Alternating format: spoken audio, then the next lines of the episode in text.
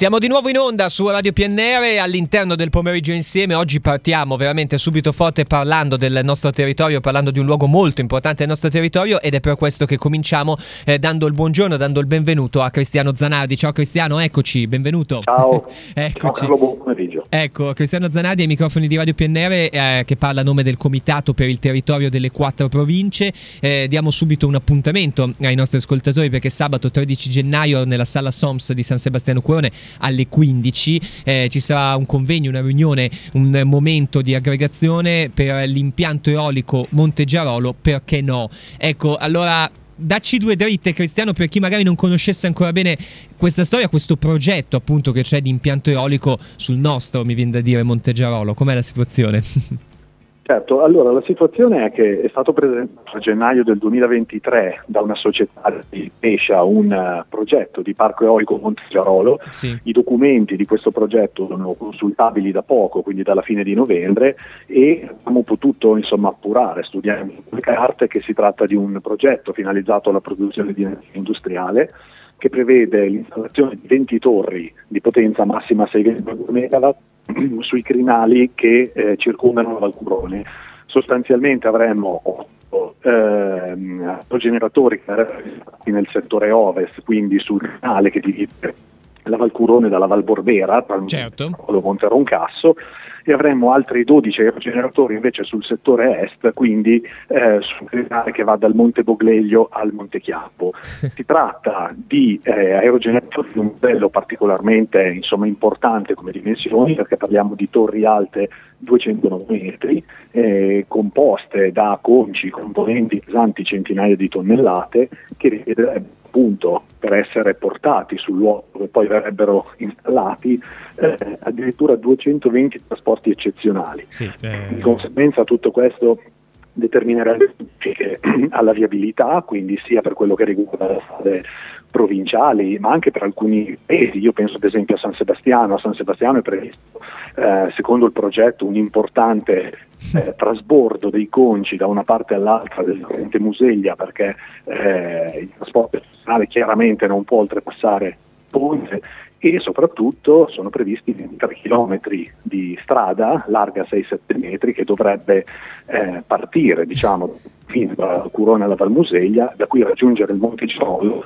e percorrendo il crinale e i versanti collegarsi al Monte Bogleglio dove si trova appunto l'ultimo aerogeneratore, quindi insomma sì, è, un progetto... Guarda, io penso che chiunque sia all'ascolto e abbia sentito la, la, la tua descrizione con dovizia di particolari di questo progetto eh, si capisce al volo eh, che cambierebbe proprio la, la, struttura del Monte Giarolo, l'aspetto, ma non soltanto, anche credo l'impatto veramente molto pesante. Ed è per questo che l'appuntamento di sabato 13 gennaio eh, a San Sebastiano Curone alla SOMS, eh, impianto eolico Monte Giarolo, perché no, è anche un momento per spiegare questo progetto, ma mi viene da dire per spiegare anche il perché no, appunto, di tante cose da salvare che ci sono in Montegirolo, dall'ecosistema a tutti coloro che ci abitano, ci convivono e lo tentano di preservare. Com'è?